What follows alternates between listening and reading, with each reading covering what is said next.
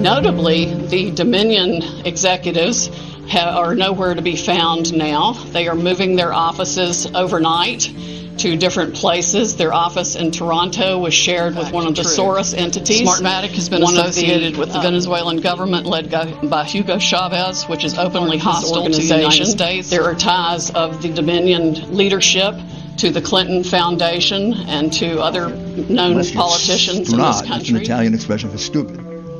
Unless you're stupid, you knew that a lot of people were coming over from Camden One to of vote. the every. Smartmatic patent holders, Eric Coomer, I believe his name is, is on the web uh, as being recorded in a conversation with Antifa members uh, saying that Biden had the election rigged Hey everybody, welcome to the Muckrake Podcast. I'm Jared Yates Sexton, always here with Nick Hauselman. Uh, we've got a pretty great show for you today. Uh, we have a special guest, and uh, Wajahat Ali, who is one of the best thinkers out there, one of the best writers out there. Uh, recent op-ed from Wajahat. Uh, I reached out to Trump supporters. They said I tried in the New York Times. It's one of the best op-eds in a long time. Uh, so I had a good conversation. So hang out for that. Before we begin on tonight's show, and by the way, we got to talk about Sidney Powell and the absolute madness happening over in Trump land and what it means for the Republican Party and the right. Before we do, a couple things of uh, house cleaning. First and foremost, happy Thanksgiving, everybody. We, we're here for Thanksgiving week. Uh, we will not have an episode on Friday, but for our Patreon subscribers over at patreon.com slash muckrake podcast, Wednesday night at 7:30 p.m. Eastern, we will be having a live hangout to celebrate the holiday, say hello to some people. So all you have to do is go over to patreon.com slash muckrake podcast. In the meantime, Nick, how about that run by Sidney Powell? Just just just an all-time run in politics. In a couple of days, uh, she alleges that uh, Hugo Chavez, who uh, dead for a while, by the way, uh, tried to steal the election. Uh, George Soros, God knows what other shadows in, in the corners have been trying to steal the American election. She she went on Newsmax, which is where it's it's real news for real people, Nick, where she claimed that Brian Kemp, one of the furthest right politicians in America, was bribed by Democratic and foreign forces to steal the election for Joe Biden. Uh, Donald Trump basically Mariah carried her and said, "I don't know her." And moved away as slowly as possible. How crazy do you have to be for Donald Trump to be like, this person is crazy? I believe that she lasted a half a Scaramucci, perhaps. Wow. Um, and yeah, it was uh, it was batshit crazy. Now I usually like to say clown show, but I really love in Bozo show that's being referenced now to go back to my youth. Do you remember Bozo the clown? Who are you talking to, my man? I used to eat my donuts and drink my milk and watch Bozo and dream about getting on the grand prize game. I would have kicked ass on the grand prize game. I was on the Bozo show, believe it or not. Time, time the f out. All political discussion now ends. What in do you mean you're on the Bozo show? 1978, I believe it was, or 79, I believe. I mean, unless I made up the whole memory, I should try and figure it out. But I'll ask my, my dad. But uh, yeah, I remember. I have the memory of doing that and uh, and going on the show, and they filmed it in Chicago. Wait, what'd you what'd you do on the Bozo show? I I think I was tossing the beanbags into the buckets. Stop it. Yeah, I mean, I mean, listen, that's my memory of it. It- this was like first grade or second grade, but I was there. So uh, yeah, Wait, you might be making this whole thing up. I mean, it's not. It's it's like the. I mean, listen, is is Elizabeth Warren? You know, does she have any Native American blood in her and whatever? Like, is it the same kind of story in my family? I don't know, but uh, as far as I'm concerned, it, it happened. Mark it down. This is a Hall of Fame Muckrake podcast moment.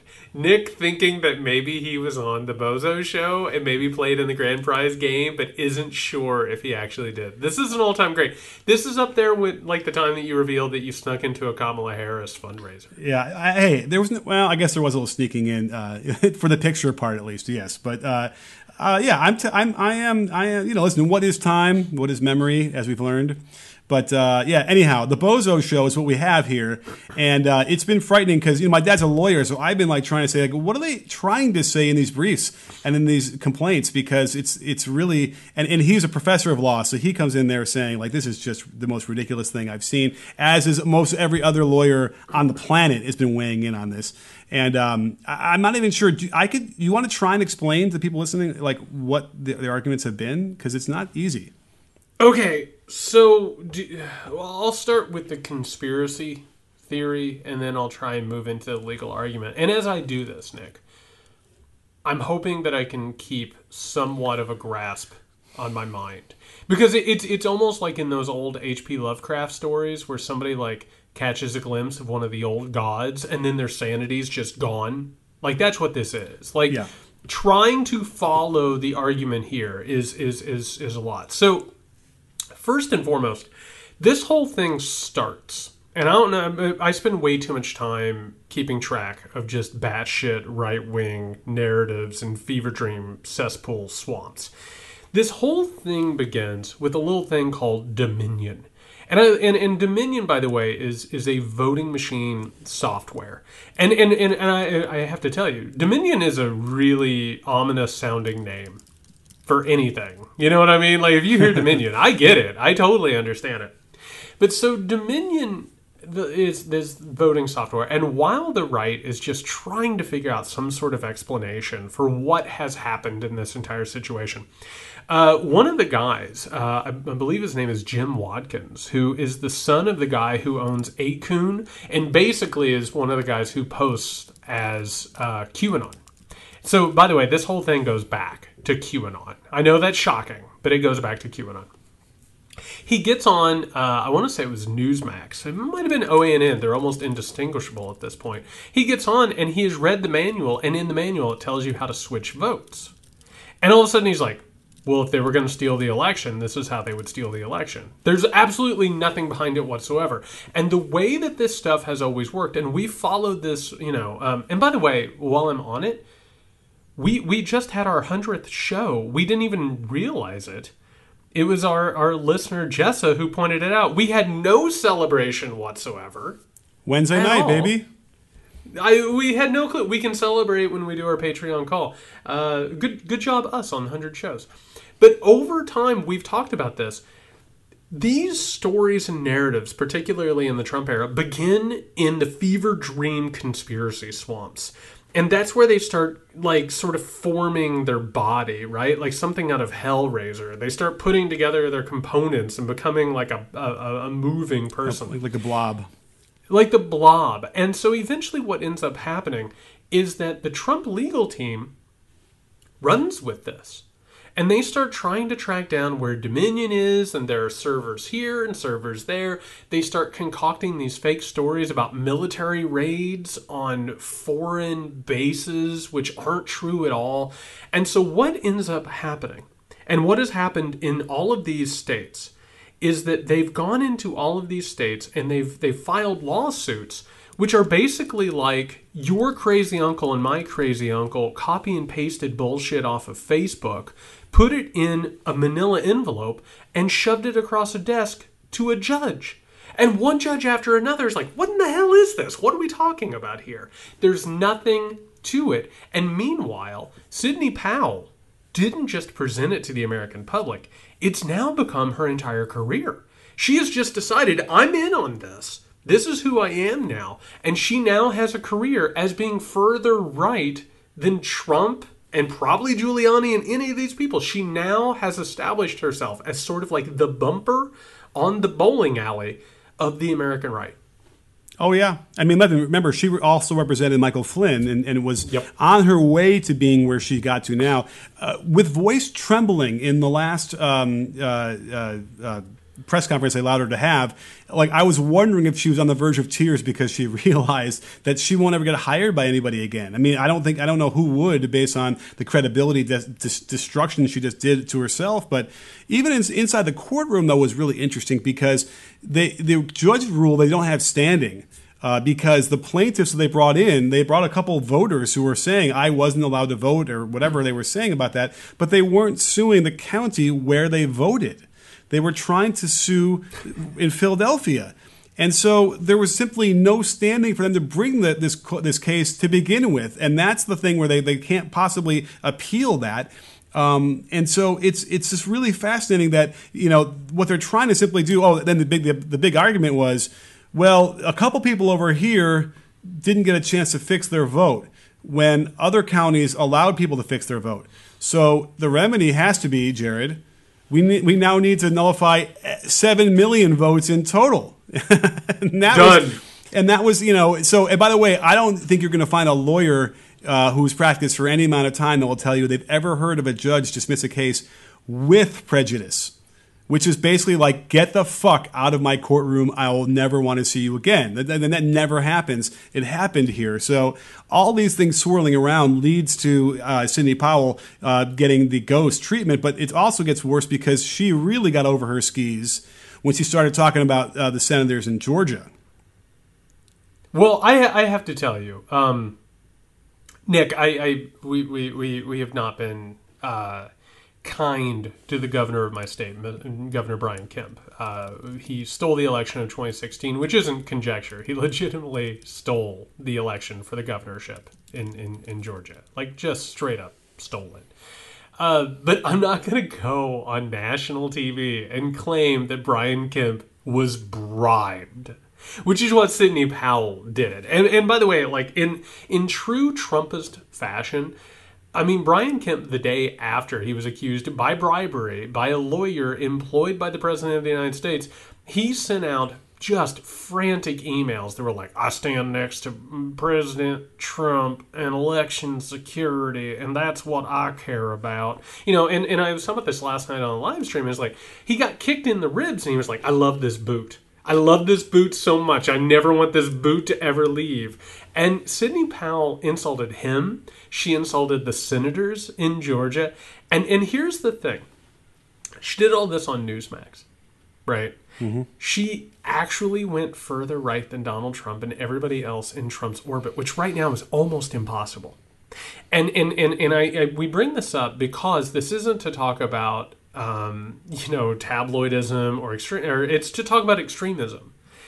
What she did is she talked about things that should have been talked about later, right? She fast forwarded in the movie. She went ahead and jumped from step two to step 13. And this is all stuff that Trump will eventually get to. I mean, if, if Georgia doesn't go ahead and give him the election, he will go ahead and claim that Kemp is crooked and all these people. She jumped ahead in the plot. And the reason she jumped ahead in the plot is the thing that I keep talking about, which is Newsmax and OANN and Breitbart, they're like Fox News, but multiplied. They don't care. They're willing, I mean, they, they have entire segments about Q drops. You know what I mean? Because right. that's what the people want. And so Sidney Powell has now established herself. I mean, she might have a show on Newsmax tonight. You know, I mean, the Powell Report or whatever in the hell they're going to call it. You know, QAnon tonight. That's where we're going. And it and, and, and I want to point out that's how accelerated these things are is they're not just going to say the deep state and the Clinton crime family. It's an orthodoxy. It's like a religion. There's going to be a group that says, if you split from us whatsoever, I don't care if you are one of the most far right governors or some of the most far right senators in the country, we will tell the world that you have been bribed and that you are corrupt to the point where maybe some violence should be visited upon you. That's what we're looking at. Sure. We, and we have some breaking news in the last few minutes. Uh, it looks like, yes, Michigan will, um, will certify their results uh, despite all of this ham-handed stuff. And, uh, and, by the way, like if I were a local legislator in, in, Michigan and I got invited to the White House, I probably would go. Like that's probably what they that was going through their mind. I imagine it was free. And pop pro- those corks, baby. Yeah, pop got, Pop the champagne at Trump Tower. Yeah, in the Trump and in, in, the Trump hotel, they hang out in the Trump hotel, get a free room, whatever. Someone's paying for it, not them. So um, you know, so I thought it was funny. I mean, I don't even know if you saw the guy when he got off the plane, uh, the Secretary of State of Michigan, or whatever, whoever it was, started to sing sing a hymn uh, rather than answer questions from a reporter uh, uh, in the in the airport. Um, but it, it, clearly looked that way, where it was simply like, yeah, well, hey, why not? Let's go uh, road trip. You know, have a good time, and then we'll just you, you know that the uh, president pulled his mafia bullshit, where you know it'd be a real shame if uh, you know some money wasn't going to flow into your to, to, the to Michigan for some infrastructure, you know, or, or whatever COVID he was going to claim, knowing that he's going to lose. So at very least, that got settled, and I think it's all going to settle at some point. Um, which leaves everybody. I guess the point being that it would have left Sidney Powell with it where she is now anyway.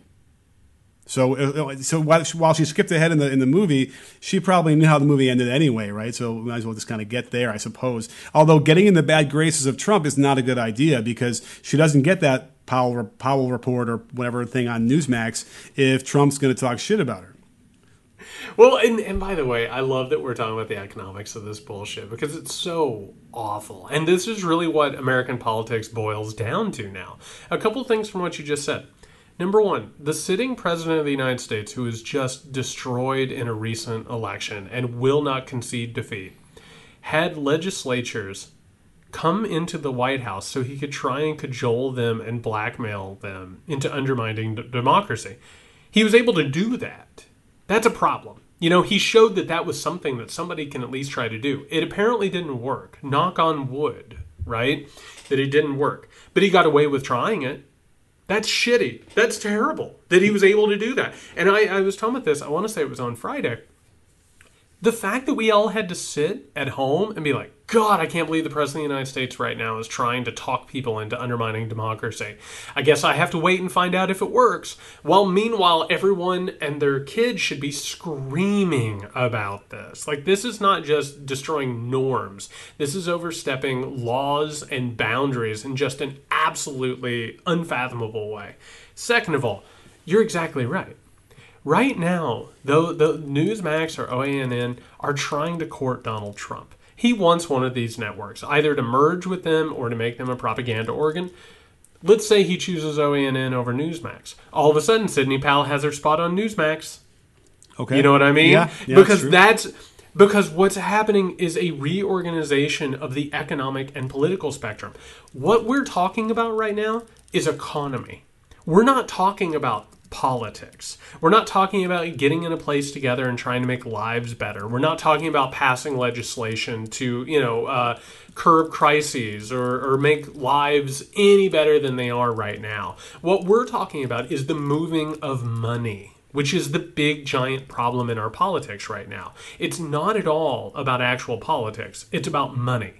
It's about somehow or another trying to figure out where the moneyed interests go and how power moves, which shows you, again, that the power of representative government is all but gone. Government's been perverted, bought off. Now we're simply talking about the transfer of resources. That's a massive problem. That's really disgusting. And, it, and that's really the essence of the problem that we have. Well, I mean, ignoring the whole part about people's faith in elections, which sure. used to be a big important thing, and you, you can also look at this a few different ways. I'm convinced that Trump is they're stretching this out, obviously, to raise more money, right? Some yep. somebody was saying on Twitter that they're part of all these different uh, email chains from the Trump thing, and there's been like just an ungodly amount of hundreds of, of, of fundraising emails out of this since this whole thing began a week and a half ago or two weeks ago.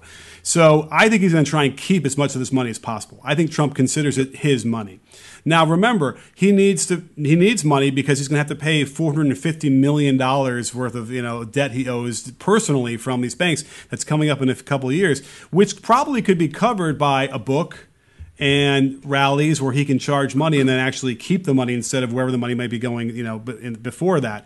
So he might, scarily enough, he might be able to cover a lot of his costs by just rallying until 2024.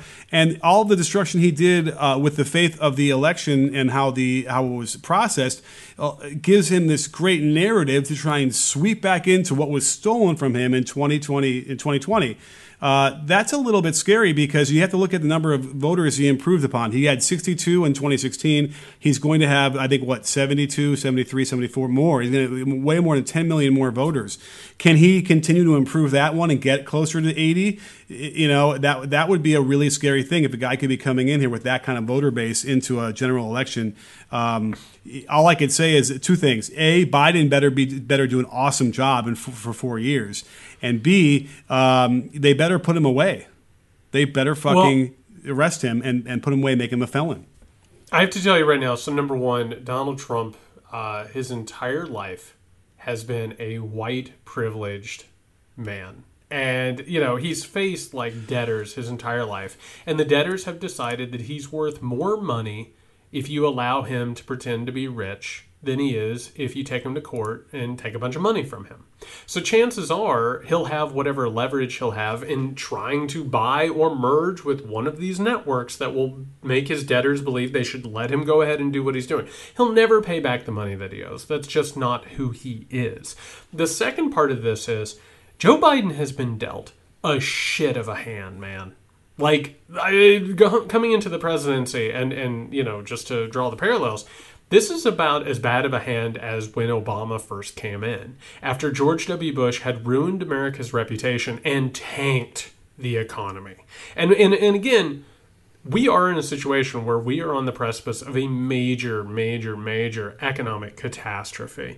The, I mean, the, the stink on the White House is not literal, not just literal from like all the Big Macs in there, but it's also a, a literal stink on the White House. Like he has to repair a bunch of bridges, he has to try and put things into order. I have to imagine the first two years of his presidency will be taking all of the shredded documents and trying to tape them together to figure out where the corruption lies and what the truth is and what's been lied about this entire time. It's going to be a massive, massive, massive task. So he's been dealt a shit hand, which goes back to what I keep saying, which is I don't know that Donald Trump is going to run again. But I have to tell you that in 2022, the Republicans are going to have a really big advantage going into midterms, particularly as Biden tries to pick up the pieces that Donald Trump left behind him. In 2024, you're probably going to see someone who is either the equivalent of Donald Trump in terms of their politics or their appeal, or somebody who is more capable and competent who will push fascism further.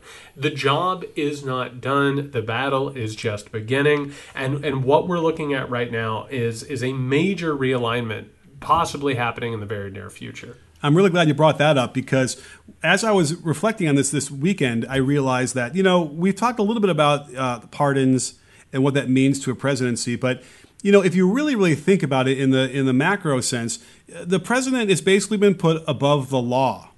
Now, if you look at it, because A, if he has either one of the other chambers in his party, if it's the House, they simply won't impeach him. Because remember, impeachment was supposed to be the thing that kept the, the president, you know, behaving uh, as well as, as, as also as, you know, the election itself. So, but you know, if he has the the House of Representatives behind him, they're not going to begin the impeachment process. And if he has the Senate, they're not going to vote to convict. So any president going in there now knows they could break the law with impunity, knowing that they can simply get a pardon after they lose the next election, whichever it was, and then be exonerated for everything. So the only question you have now is uh, I think we need to do something about this pardon. I almost feel like, well, and by the way, he can pardon anybody he wants. Like that's big, the big thing. It's when you try and pardon yourself. And I would argue that that probably needs to be eliminated you you need to be able to say you yeah. can't you cannot pardon the sitting president from that from like past crimes or if you if you want to do that it requires a trial I think that might be a, even a better um, uh, alternative. Is okay, fine. Do it almost like an impeachment trial, where if you want to get him off, as give him a pardon, he needs to be able to defend himself, and evidence could be presented. Uh, that that's the only way I can think of to keep these presidents from thinking that they are and acting as if they are completely above the law, which they are basically as it is now. Well, first of all, uh, the founders failed. I know I know a couple of people just ran off the road hearing that, but the founders failed to have any imagination about the future of politics. They did not plan on parties. They thought that all of the wealthiest slaveholding white men in the country would just they would just all be sensible and that they would never ever form political parties. My god, we're all federalists, right? No nobody would ever form another party and then it was immediate it was like, we are Democrat Republicans, we are Federalists. And it was immediate. This was set up because they thought the main rivalry would be between the different branches of government, which we've now seen that doesn't matter. It's party over everything else. That's the failing of, uh, of our founders. But the other thing that goes with this is there is a terrible, terrible momentum at the heart of the presidency. And it goes back particularly, and by the way, cheap plug. Uh, we're taping this on Monday, November 23rd. Episode two of the Vice series that I'm on, While the Rest of Us Die, Shadow Government on Vice. It's airing tonight. So if y'all if y'all are looking for something on the holiday weekend, after World War II, the American presidency starts to expand and starts to become so much more powerful. I mean, they have a button that they can destroy the rest of the world at any given moment. Like, they have to prosecute one war after another. Meanwhile, they, they kind of have to overthrow governments left and right. So if they get prosecuted, that's a real problem. You know what I mean? Like, we, we have to fight communism. Well, then, of course, post communism, and we don't even need to talk about uh, Iran Contra, which, by the way, have you watched the new Reagan documentary on Showtime? I have not. It's excellent. Just uh, another tip the Reagans on Showtime. We'll check it out. It's really, really good. You know, we have things like Iran Contra, which, how could he ever be held responsible for that? He's doing it for the red, white, and blue, Nick. Like, we can't, we can't take presidents and hold them accountable, not to mention Dick Nixon and all that stuff. In the modern era, of course, we have George W. Bush with the unitary theory that the idea that the president can do whatever they want and they should be able to. Well, that didn't stop with Bush. That went to Obama, and then it went to Trump. And unfortunately, it will go to Biden because the, the executive branch does not hand over power. It's like when you get in that club, you're part of that club. So you're not going to hand back power, you're not going to step away until eventually the Congress somehow or another manages to wrestle some of it away. It's a big, giant issue, and, and it's one of the. It, I, I'm sorry, it's one of the most dangerous things we've got going. Uh, I agree, and you know we've been hearing how Biden has no interest in prosecuting Trump. Although remember, no. it's not his decision, right? It, and and in normal times, it would never he would be nowhere near this decision as far as what the Department of Justice is supposed to do because they're supposed right. to be completely independent. Which would be nice if they reestablish that again, uh, and then it would be up to whoever he nominates. But of course whoever he nominates, I'm sure will be that will be one of the conditions, which really really sucks. Which is why what's going on in New York is really really important because it would make him a felon, and then he would not be able to run again. And I, think honestly that that's the biggest fear we all should be having right now. Now that Michigan is certifying, Pennsylvania is now done. This, this election is now they've they've this. Oh, by the way, the madness of their of the court cases were that we want to lose why? Well, so we can get it to Supreme Court. I mean, it's it's madness because they're not they're not losing. They're getting these these, these uh, suits dismissed with prejudice. Like that, you're never going to get to the, the Supreme Court this way. Which, by the way, by the way, to put it in your vernacular in sports terms, we're in garbage time. Yeah. Right now. That's a great this way to is, say it. The, the score is run up. There's no coming back. They're padding stats right now. Is what's happening. Oh, they're just trying like they're trying like hell. Do you ever watch um back in the day the the Rock and Jock basketball games on MTV? Uh, I'm aware of them, but probably not really. How you're a basketball expert, Nick I, MTV was you know was not my thing really. Believe it or not. They used to have like a 25 point basket that oh, really? they would like bring from the rafters. It was like really, really high up. And it feels like the only way at this point in this garbage time is if they find the 25 point basket you know that that that like feature. Somehow or another if they get to the supreme court this is a different ball game but this is garbage time. They have no ability whatsoever. They have no legal standing. This is i mean that's the reason this is a coup. It's not legitimate at all. Well to, to expand that it's also it's garbage time that you know the team that's losing by 25 points with four minutes to go puts the football player in. And he's just pummeling people left and right. And the referees just yep. want to get the hell out of there so they're not even want to call any fouls. Yep that I mean, and then and then what happens? You get fights, you know, and you get like it gets violent, and that's uh, even more appropriate uh, description for what he's doing. Um, and it's it is it's worrisome because again, this is the future. What's going to happen? And you and you describe it perfectly of somebody else who doesn't tweet like he does and doesn't speak like him and isn't orange uh, will come in there and be able to do worse without anybody really even knowing, without any kind of transparency. Uh, that's what's so worrying about this whole thing. That like that's what that we need to somehow shore up, and we certainly don't have uh, an advocate in Joe Biden to to clean this up. He certainly has not been running on. We're going to make the presidency transparent. We're going to maybe limit some of the power so this can't happen anymore. I haven't heard any of that kind of stuff from him, and I don't think we ever will. Who wants to give up that power? But it would be it would be really reassuring to me. I mean, at the very least, the people he's nominating you know are are uh, have, have are appropriately um, experienced for these roles compared to what we had. Whether we want to criticize them or not, at least we have some adults you know who who deserve to have these or no, deserve isn't the right term, but who merit uh, the positions they're getting nominated for. Yeah, I mean, you know, with with Trump it's one of those things where it's like the the frog in the boiling water. Like you look back on it, and while it was crazy at the time, you look back on it, and it's even crazier. It's like all of a sudden Trump like nominates some some guy who complimented his tie at like a restaurant. Like all of a sudden that guy gets nominated for defense secretary. And then, you know, the all of a sudden he's the undersecretary is a guy who wants like send him an email that said, "Hey, you were great on Imus la- yesterday," right. you know, and and like it's a bunch of people who either don't deserve to be there or their entire ethos is to destroy the department that they're in charge of. Right now, I, I, I will say this, and and this is this speaks to I think what you were you were saying. Joe Biden ran on the election being the healing right it was it was the fight for the soul of the country and if we win this election the country will be better i mean he said as much multiple times well now all of a sudden we have these nominees and listen they are eminently qualified people. I mean, you have Avril Haines, the director of national uh, intelligence. You have Janet Yellen at, at, Treasury. You have Antony Blinken at Secretary of State. These are serious people. Now, do I agree with them? Absolutely, I do not. I have problems with all three of these nominees. And matter of fact, it's almost like you know, it's like when you're listening to a record and the record skips and you're like, "Oh god, is this record going to do I have to like change the record?" And then all of a sudden all of a sudden the, the it gets back to normal. And you're like, "Oh, okay. Okay, good. That was just a spot." That's what's happened here. I mean, you know, it, it, it's like Blinken and Secretary of State. Like He's one. Of, they call it the blob. The blob is sort of the military-industrial complex that just sort of continues no matter who the president is. Like one of the one of the biggest critiques you can make of Barack Obama is that our foreign affairs and our military continue doing almost the exact same thing it did under George W. Bush. And then it continued under Trump and it just continued unabated and the president's there saying good job guys and they give a speech and they say, "Hey, we killed so and so today" or whatever.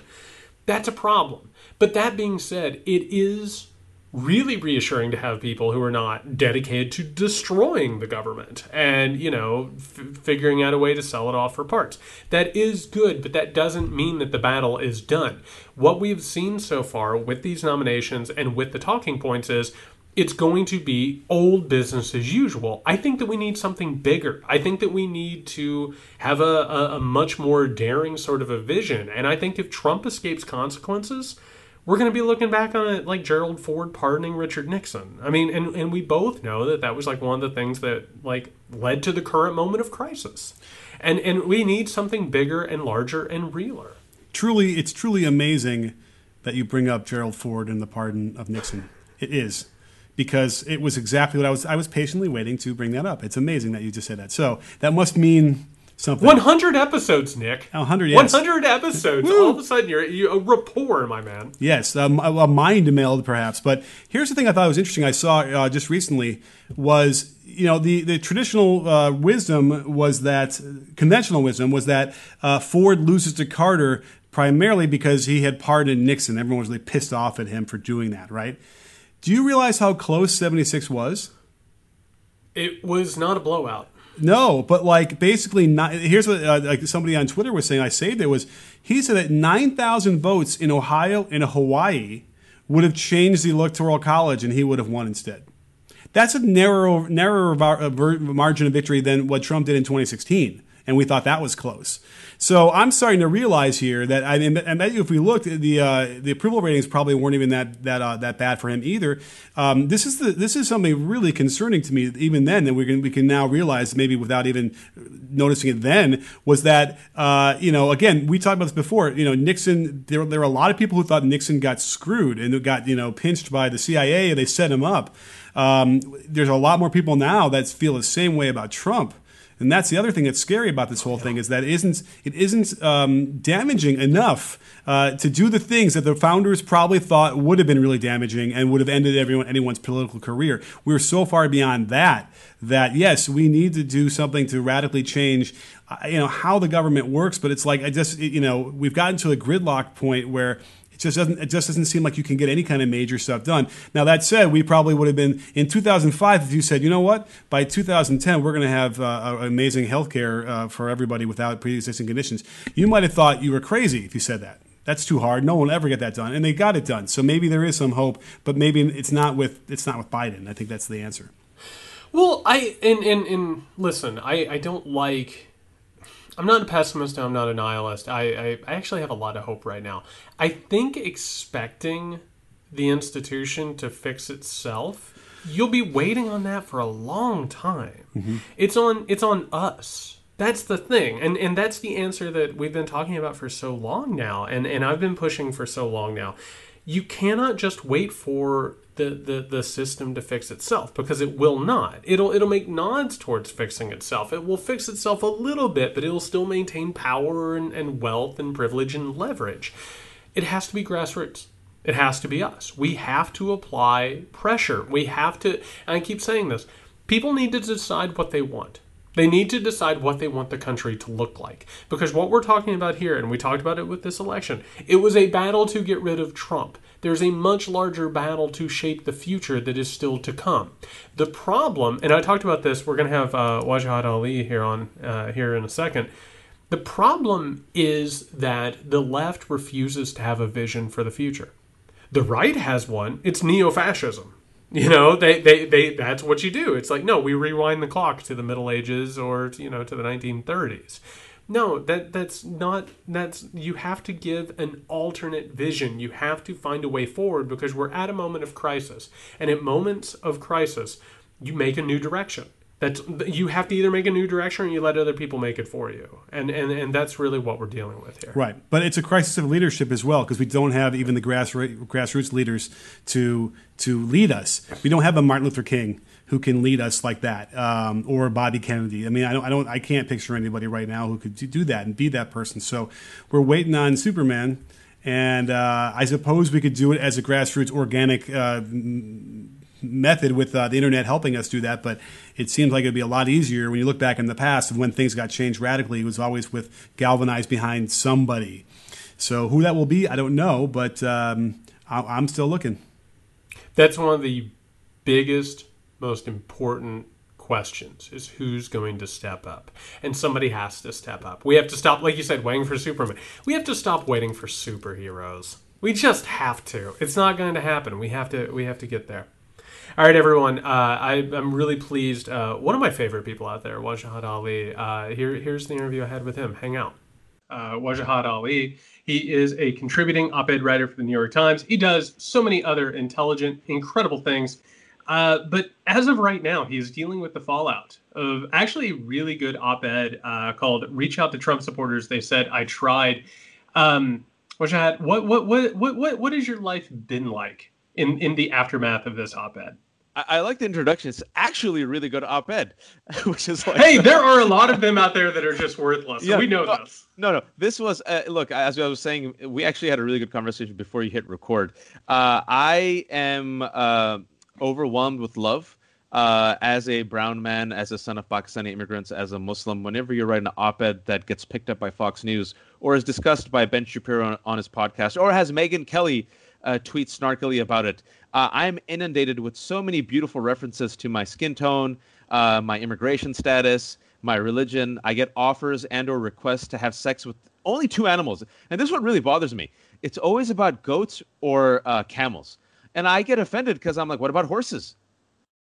Like, why not expand the pie? Why why do you have to be miserly during the holiday season? Um, it's always goats and ca- it's it's go f a goat, go f a camel.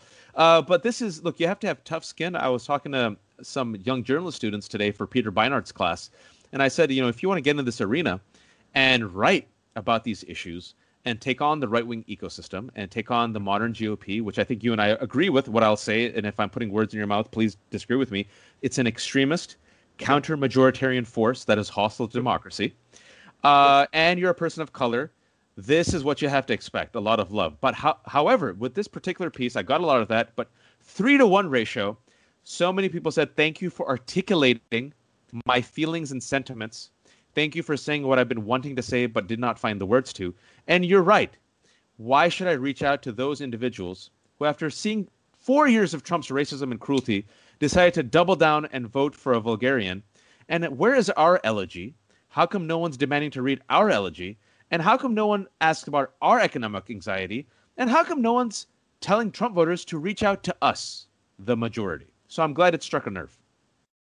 Well, I, I, just have to say first and foremost that I, the I think you're exactly right. The counter majority movement that is the Republican Party. If you publish something right now that is even a lukewarm criticism of any of this, mm. you should expect intimidation, harassment, and and sadly enough, I think you and I both know this.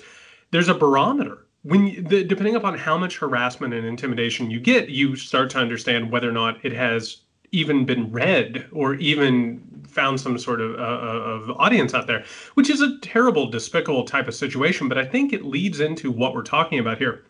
And for those uh, those of you who haven't read it, you absolutely should. Uh, this article, and, and tell me if I'm wrong. I, it, yeah. I assume this was in response to almost almost immediately. I think it was the Saturday after the election. Almost immediately, it was we should reach out to Trump supporters right now, this very moment. Don't even pop the champagne. Just right now, go into the diners in Iowa and talk to these supporters. Yep. And uh, I, I I assume that you and I instantaneously, at the exact same moment, screamed at the heavens in a groan that could be heard around the country. Um, just an absolute madness in terms of bipartisanship that doesn't exist.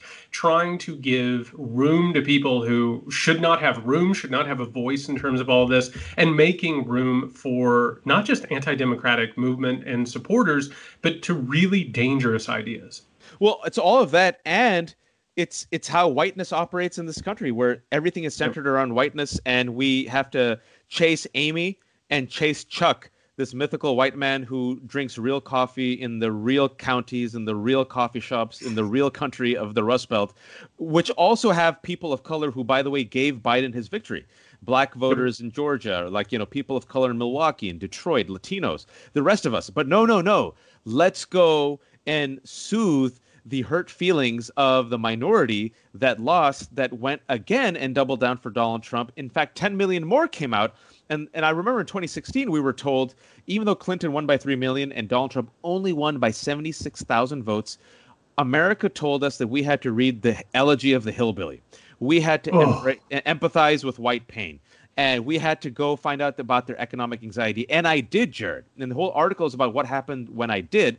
And yet, fast forward, 80 million people came out. A record number of people came out. A multicultural, diverse coalition during a pandemic voted for Joe Biden flipped five states, and now it seems like he's going to win by 7 million votes. And yet, two weeks later, still no one has asked why don't the Trump voters and Republicans reach out to see why 80 million of their fellow countrymen decided to come out during a pandemic and reject Trumpism and make him a one term president? Where is our elegy? What is their anxiety that forced them to come out in record numbers? And it, it's so, it's first and foremost shows you the the whiteness angle that still dominates America and allows Ian Bremmer, of all people, to tell the rest of us, go empathize with Trump voters. And I want to tell Ian and all these people, I have. Have you? Have you talked to people of color? Pete Buttigieg, who I've interviewed, comes from the Midwest. Now it's time to reach out to Trump voters. Have you reached out to your own voters, people of color, who helped put Biden in the White House, right? And then when you do reach out to folks, and I'll quickly just end with this, I have found out that people say the following I like you, Waj. I'm not a racist. I don't think Trump's racist at his heart, but he'll make America great again. Or what I find out from the beautiful, lovely, non racist comments I've gotten in the past week go back to where you came from. We need you to suffer in order to feel great again. Whereas I, Jared, and I'm going to assume you, need them to have health care, need them to have social security, need them to have a living wage, need them and their children to live in safe communities where they have clean water. And yet, fast forward four years, they still need Donald Trump as their defender, their savior, their blunt instrument to humiliate us in order just to feel great again during a pandemic where he golfs as they die. And that's the difference. And that's why I do not indulge in any of this nonsense, both sides narrative ever again. In addition to what you said about the trend towards right wing authoritarianism that is being witnessed as we record this podcast. Well, and I just want to read that quick paragraph because I thought that this was uh, a, a, pretty nice penultimate paragraph here in this essay. Um, I don't need Trump supporters to be humiliated to feel great again. I want them to have health insurance, decent paying jobs, and security for their family. You know, I, I keep having people who ask me, they say, well, how do we deprogram these people? How do we remove them from the cult? How do we talk sense to them? And what I keep telling them is this you're not going to make them move away from Trump or the Republican Party by confronting them about politics. Yeah. There, there's just no way to do it at this point. There, it's a trench warfare situation, and on top of that, they're living in a completely alternate reality. There you go. It has nothing to do with a shared reality that we have. There you go. What I keep saying is this: I think the only way to do it is that you give them those things that you just listed and that's like with uh, Obamacare, affordable health care. Like it, it, it, turned into something that they love. They thought it was a takeover of the country, and you you go ahead and you try and go in the back door. I don't think there's any going into any number of diners in this country and trying to talk truth to this nonsense because they're in such an alternate alternate reality. And we've talked about this in the past that the right wing media eco, eco, ecosystem, easy right. for me to say, has created and encapsulated them in. I don't think there's any way that this quote unquote outreach has any actual effect. Yeah, I agree with you. I tried and I tried to connect. I tried to tell my story. I didn't mince words. I empathized. I connected the dots. I talked about how in the past whites who are now considered white were once the enemy, including Irish Catholic and Germans. I said this is a remake. Now tag you're it. It's the Muslim, the Mexican. Yep. It was the gays, still is the blacks. Uh, this will hurt all of us. Uh, Trump's policies will affect you. The trade war will fail. Debt will go up. Deficit will go up. White nationalism has always failed, but many people have died uh, along the way towards its failure. Authoritarianism never works in the end, but a lot of people die before the authoritarian is eventually kicked out. I am here reaching out across the aisle in good faith, and I want to build a multicultural coalition of the willing, including that includes you and your kids. Still didn't work because first and foremost, you're right, and I think the top three problem in America right now is disinformation. It's climate change, mm-hmm. it's income inequality, it's it's white nationalism, it's racism, but it's also disinformation. I keep trying to harp on this again and again and again. Putin won. I always say the 2016 election. He always wanted to exploit existing religious and racial fractures, and he won without firing a bullet. He won through this disinformation. And democracies survive when the diverse population does not agree on a simple set of facts. It doesn't. It, it weakens. And how can our democracy survive right now and thrive during a pandemic where a quarter of this population, if not more, thinks it's a fluke, a hoax, a virus? And so when truth itself is attacked, and authoritarians and strongmen, as you know, attack truth, uh, and there is no truth, you feel your facts and you decide your truth based upon whoever makes you feel good. And this is where author- authoritarians thrive because they say, I am your redeemer. I am your savior. I am the person you can trust. Don't trust the fake news, the language of fascists. Don't trust the, the press, the enemy of the people, the language of fascists. Trust me and only me. And so you're in Georgia. You talk to these folks. You can't have a rational conversation with people who literally believe that you and me, Jared, are paid by George Soros to steal their children and eat them. That's the QAnon deep state theory, which now is or at least harvest the their adrenochrome. Yeah, yeah, at, least. least. harvest and, and, and, I, I haven't met my quota this week. I don't know about you, but I failed my quota, so Soros is going to get upset. So this is why you know having reaching out to them doesn't work. What we have to instead do is a massive de-radicalization program. We need to find a way to crack down on Murdoch and Zuckerberg. And then what we have to do, exactly what you said, is we have to bum rush a progressive agenda that will eventually drag them kicking and screaming into a future where they'll resent us, but they will have health care. the final thing I say is go back to 1954, 1955. Look at the images of when there were forced segre- desegregation of schools. you'll see angry white faces of men, women, and children surrounding young black kids. Those white folks weren't devils. They went to church, they eat meatloaf, they were kind to their neighbors, they mowed their lawn, they raised their kids. But they were radicalized. After the Civil Rights Act, many of them never saw blacks as their equals. Some of them changed, and some of them barely changed. And that's what you and me, Jared, have to make peace with is that moving on in our lives, there's about a third of this country that we have lost, and we have to inoculate the majority. And I hope I'm proven wrong. Well, I think one of the bigger problems is that Trumpism has taught us that we need to conquer our enemies. There's no such thing as conquering because eventually that always leads to having to wipe out your enemies, having right. to use the law against them or power against them to make them shut up and accept your reality.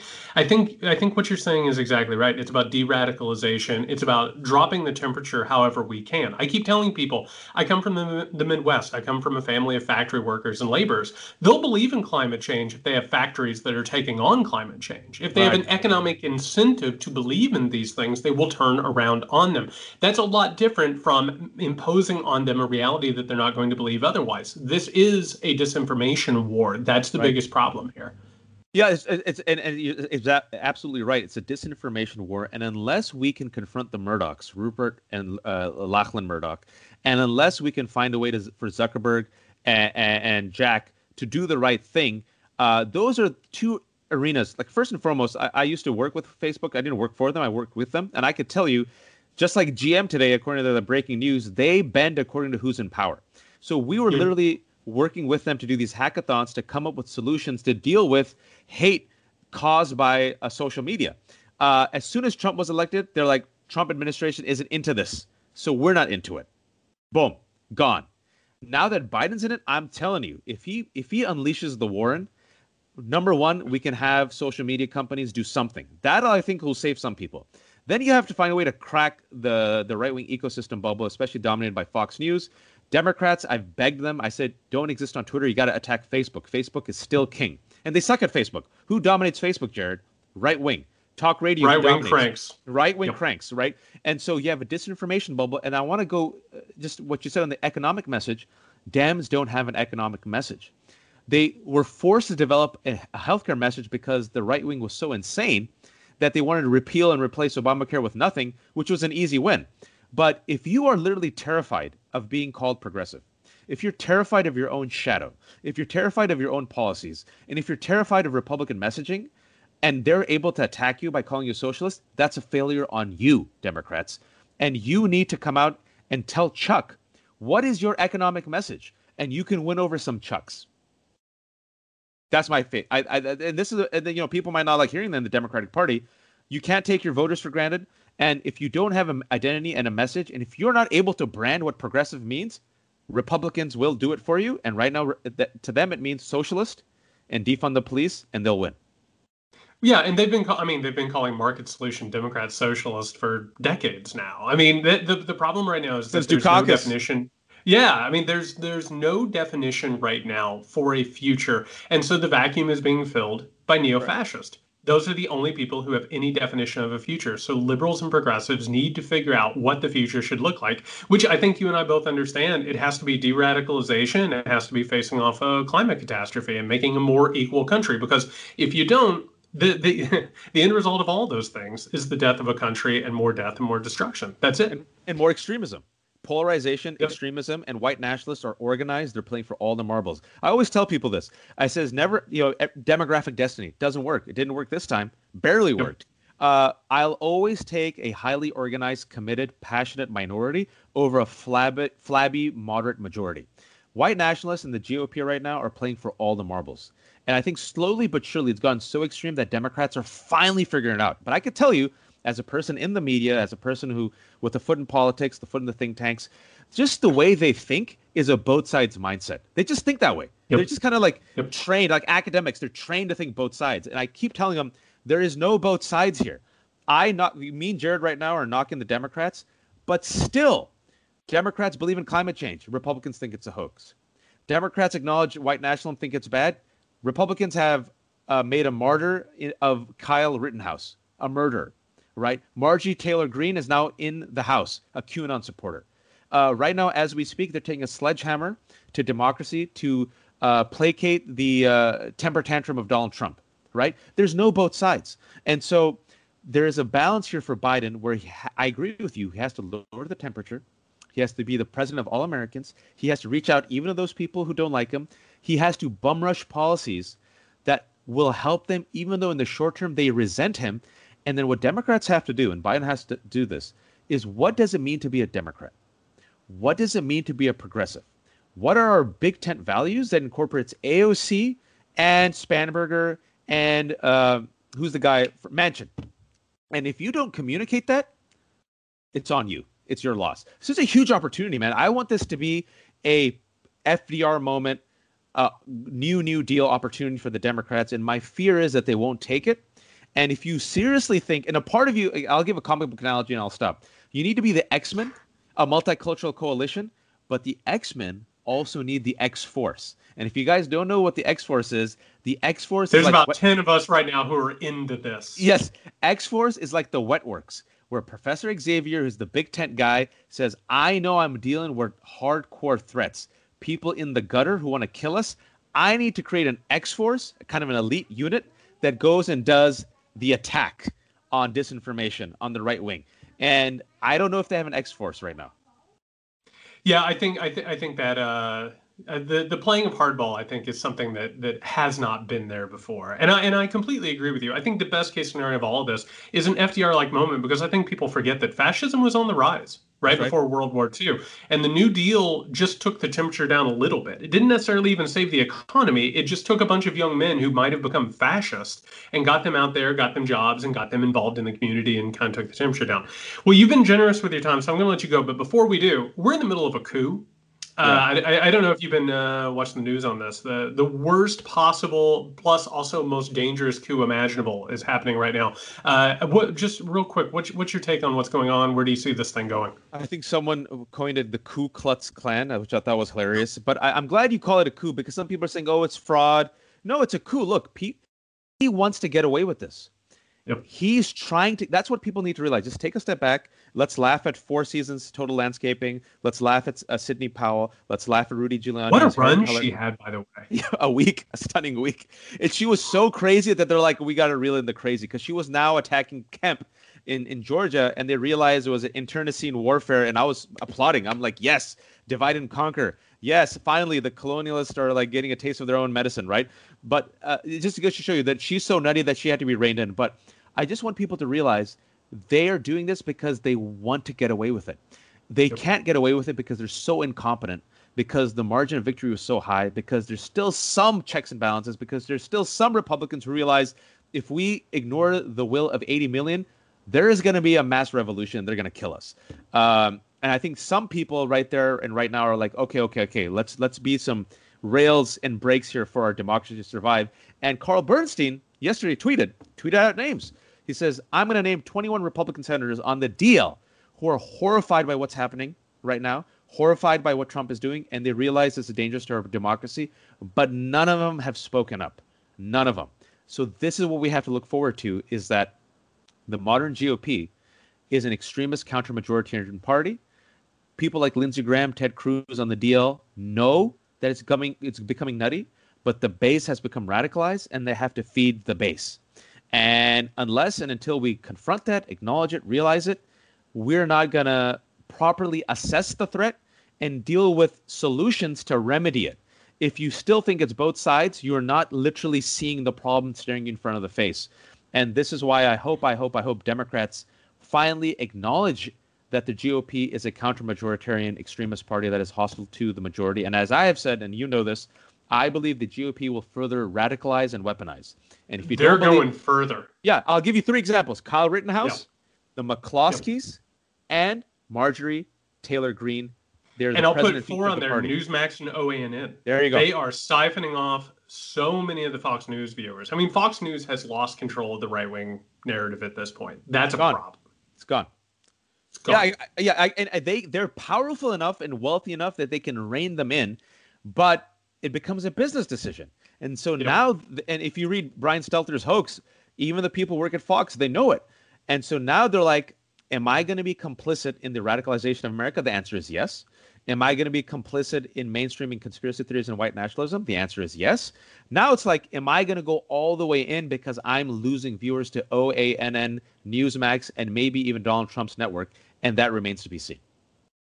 Terrifying thoughts. Wajahat Ali, uh, op-ed contributor to the New York Times and the author of "Reach Out to Trump Supporters." They said I tried. One of the best op-eds of the year. I'll, I'll Thank give you, you sir. Thank you. I'll take Very it, man. well Thank- done. And read You everyone are, read Jared's uh, book. Oh, you're so kind. You are the best. Where can people find you, Waj?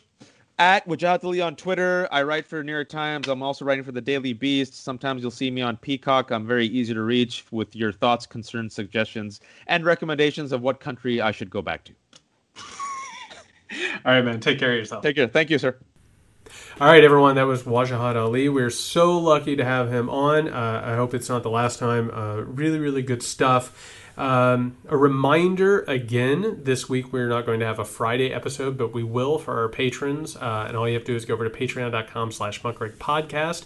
Uh, Wednesday night at 7.30 p.m. Eastern, we're going to have uh, a, a pre-Thanksgiving celebration. A celebration of 100 episodes, we have decided.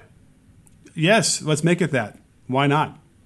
Let's make it that. What, what do you say for 100 more? Are you up for it? Hey, uh, let's. Yeah, I'm up for at least 100 more.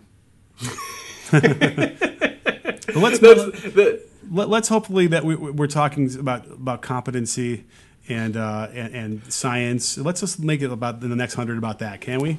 I'll, I'll, I'll tell you, um, if I had to say right now what I would love for this show in the next 100 episodes, I would love to have conversations about competent people making decisions that, if I disagree with them, it's that I don't think that they go far enough and I hope that they'll listen. That would be wonderful. That that that that would be that would be a great four years. And then to watch, like you were saying, someone rise up and become a leader who can galvanize people and maybe do the work that maybe even government can do. That would that would be awesome. That'd be great. I'm in. All right.